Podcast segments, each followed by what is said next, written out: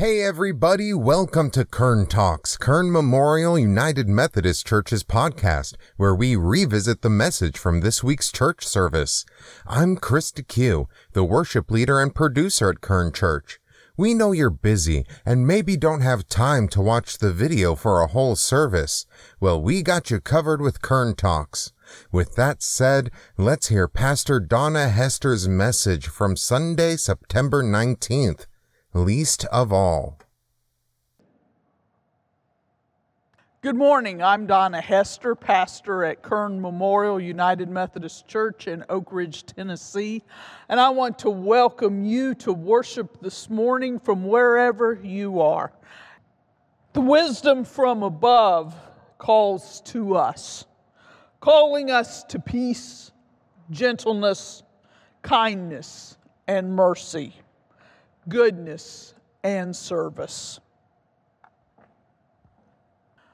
Our gospel lesson this morning comes from the Gospel of Mark, chapter 9, verses 30 through 37, and I am reading from the Common English Bible.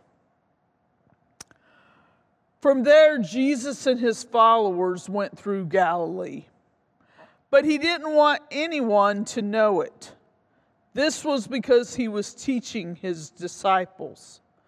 The Son of Man will be delivered into human hands. They will kill him. Three days after he is killed, he will rise up. But they didn't understand this kind of talk, and they were afraid to ask him. They entered Capernaum. When they had come into a house, he asked them, What were you arguing about during the journey? They didn't respond, since on the way they had been debating with each other about who was the greatest.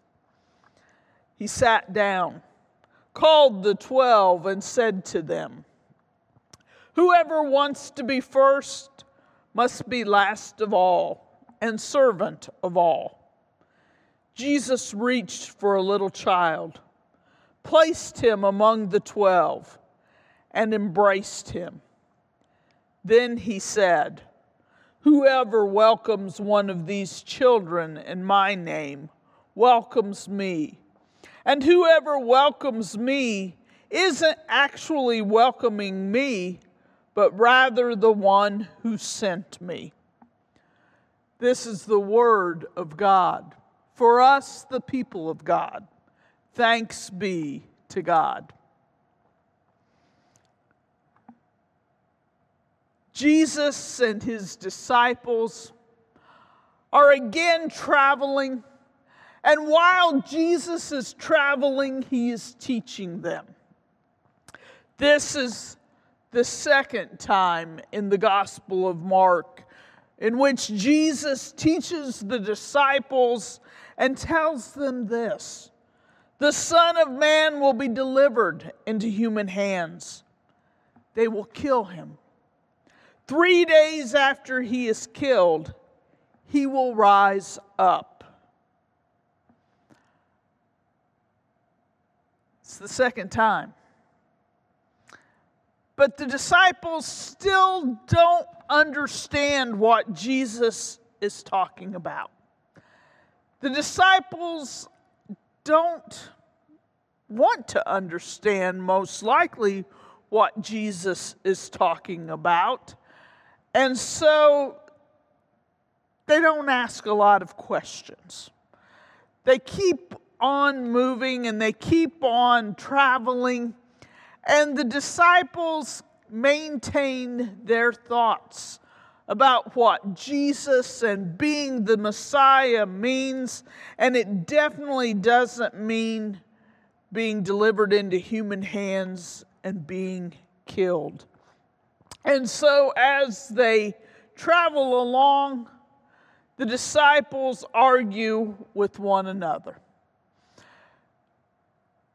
They probably are hanging back behind Jesus several steps, heads together.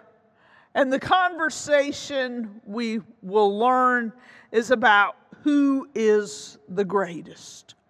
Which one of them is the greatest? And it probably started with the fishermen, with Peter and Andrew, James and John, just trying to decide who was the greatest. And then Matthew chimes in that a tax collector was way above fishermen. And maybe Judas chimed in with, I've got you all beat. He trusts me with the treasury. They all have their reasons for being the greatest. They all have their desire to be number one, to be Jesus' favorite, to be the greatest of all disciples. But when they get to their where they were going, Jesus calls them together to finish that teaching moment. And he asks the question What were you arguing about during the journey? We've all been there. We've been arguing about something, whether it was with our siblings, behind a parent, or in a classroom with a teacher, or co workers and a boss. Somehow, our whispers were louder than we thought they were. Jesus knows what they were arguing about, and they really don't want to tell Jesus. They really don't want to tell him that they were arguing about who was the best disciple. And so they didn't respond. They kept quiet. And, and Jesus, knowing what they had been arguing about, sat them down, talked to them again. Whoever wants to be first must be least of all and the servant of all, Jesus said. And then he picks up a child who is in the house. Whoever welcomes one of these children in my name welcomes me. And whoever welcomes me isn't actually welcoming me, but rather the one who sent me. Jesus continues to try to get the disciples to understand, to understand that his ministry is different than they expect. His ministry is different than what everyone is expecting to happen. Jesus isn't going to ride in as the Savior on a war horse.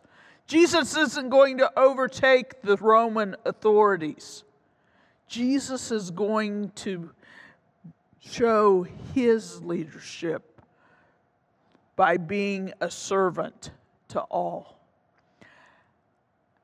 It was difficult for the disciples to understand and while we aren't told what happens after Jesus talks to them and shows the child to them, we, we know enough to know that they still didn't understand.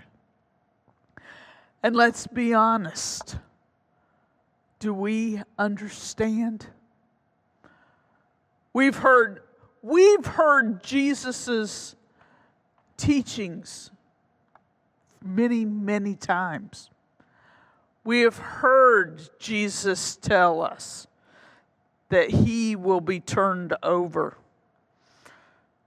he will be killed, he will rise up. We know the rest of the story. And yet, we continue to forget this teaching of Jesus. We continue to forget that whoever wants to be first must be least of all and the servant of all. We know it as whoever wants to be first must be last. The question, who is the greatest, circled throughout those disciples. And let's be honest, the question, who is the greatest, circles within us as well. We can imagine how Jesus and the disciples went through Galilee and how they were able to discuss who was the greatest. But what about us? Let's imagine for a moment. Let's imagine a time 45 years back. Let's imagine the 1975 76 school year. And it's the school year on the campus of Indiana University. And while we're in the fall and the beginning of school years, let's fast forward to the end of the school year. And let's imagine Jesus and 12 guys wandering the campus and the rolling hills. The disciples with Jesus at this point in time are six guys who were on the football team and six guys who were on the basketball team. They've distanced themselves from Jesus and they begin the argument Who is the greatest? And the argument begins not about who is the greatest disciple, but who's the greatest team campus? That's easy, the six basketball players proclaim. It's a slam dunk. Our season, we were 32 and 0, undefeated national champions. We're the greatest. Football six hang their heads. Not much to argue about there. They were two, eight, and one. Who is the greatest? But you see, that's what the disciples were doing. That's what the athletes are doing. And right down to it, it's what we do. We compare who the greatest is by world standards. Seldom do we compare who the greatest is by Jesus' standards. By world standards, Greatness, who is the greatest, is based on power, wealth, control, status, influence. We hear a lot these days about goats, the greatest of all time. We mark someone in every field as a goat example, on the Indiana University campus, easily the six from the basketball side were the goats. I find it interesting because if you shift it a little and you look at biblical standards, goat, goats don't have a lot of high standing in the world. And yet, that's what we use to determine the greatest, the greatest of all times. That's the standards that the world uses. And to be honest, unfortunately, more often than not, those are the standards we use as well. We use standards of power, wealth, and control and try to put ourselves right there with Jesus and ask that others understand we're, we're the greatest. But Jesus uses a different standard of greatness. Jesus' standard of greatness is very, very different. It's a standard that looks at weakness, vulnerability, humility, truthfulness, faithfulness, sacrifice, and service. When it comes right down to it, Jesus' standard of greatness is all about love love of God, love of neighbor. Jesus calls us to love one another. Jesus calls us to sacrifice for others. Jesus calls us to serve others a term to use for today, Jesus calls us to be a Loa. Jesus calls us to be least of all. We think about the ways in which the world looks at greatness. The valedictorian of the class is the greatest.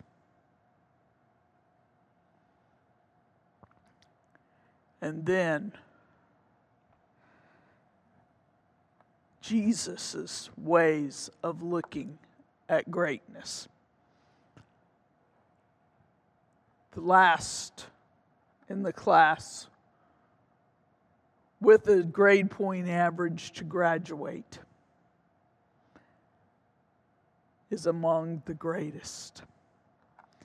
Jesus calls us to serve. Jesus calls us to be a part of His kingdom.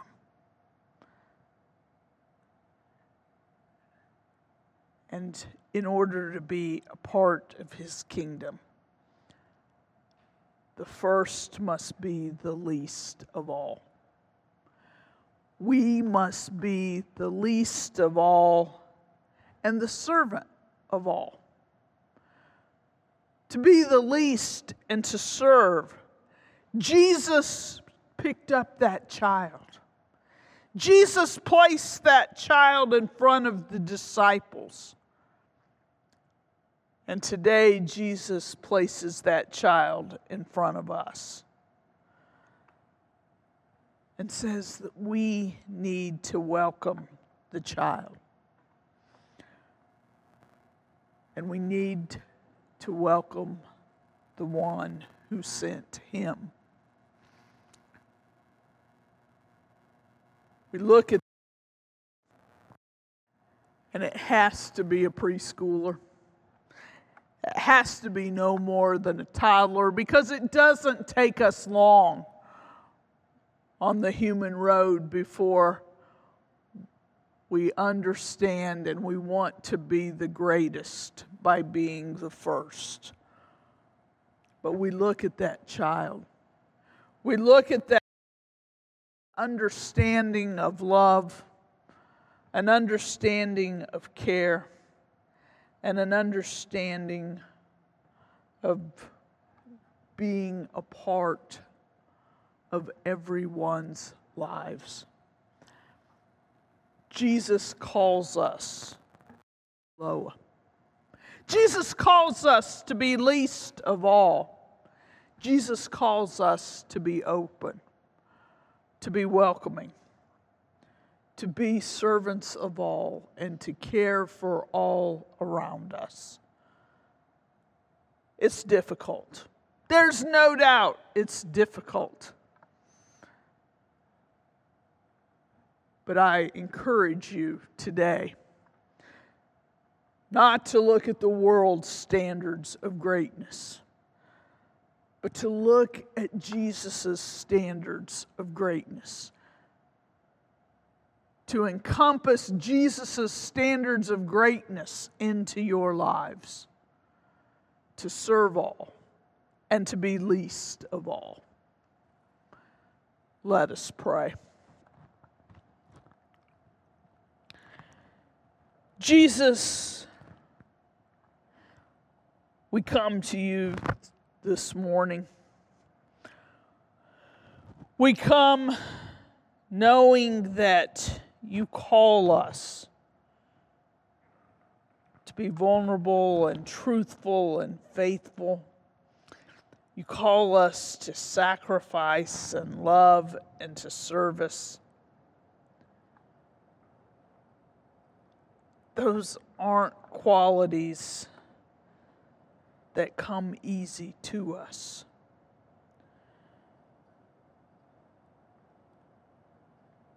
Jesus, come to us today. As we open our hearts and our lives for your teaching, for your help and your understanding, as we make your standards a part of our lives, and that our greatness might be in the ways in which we serve others. Amen. Receive now this benediction. Go in confidence and peace, joyfully serving the Lord who walks with you. Bring hope to the hopeless joy to those who sorrow, and peace to the afflicted. Be true witnesses to the love of God through Jesus Christ. Amen. Thanks for listening. If you want to reach out to Kern Memorial United Methodist Church or see entire services, you can visit our YouTube channel, Kern Memorial United Methodist Church and remember to like and subscribe for updates. You can also visit us on our Facebook page at Kern Memorial United Methodist Church. Thanks and have a blessed day.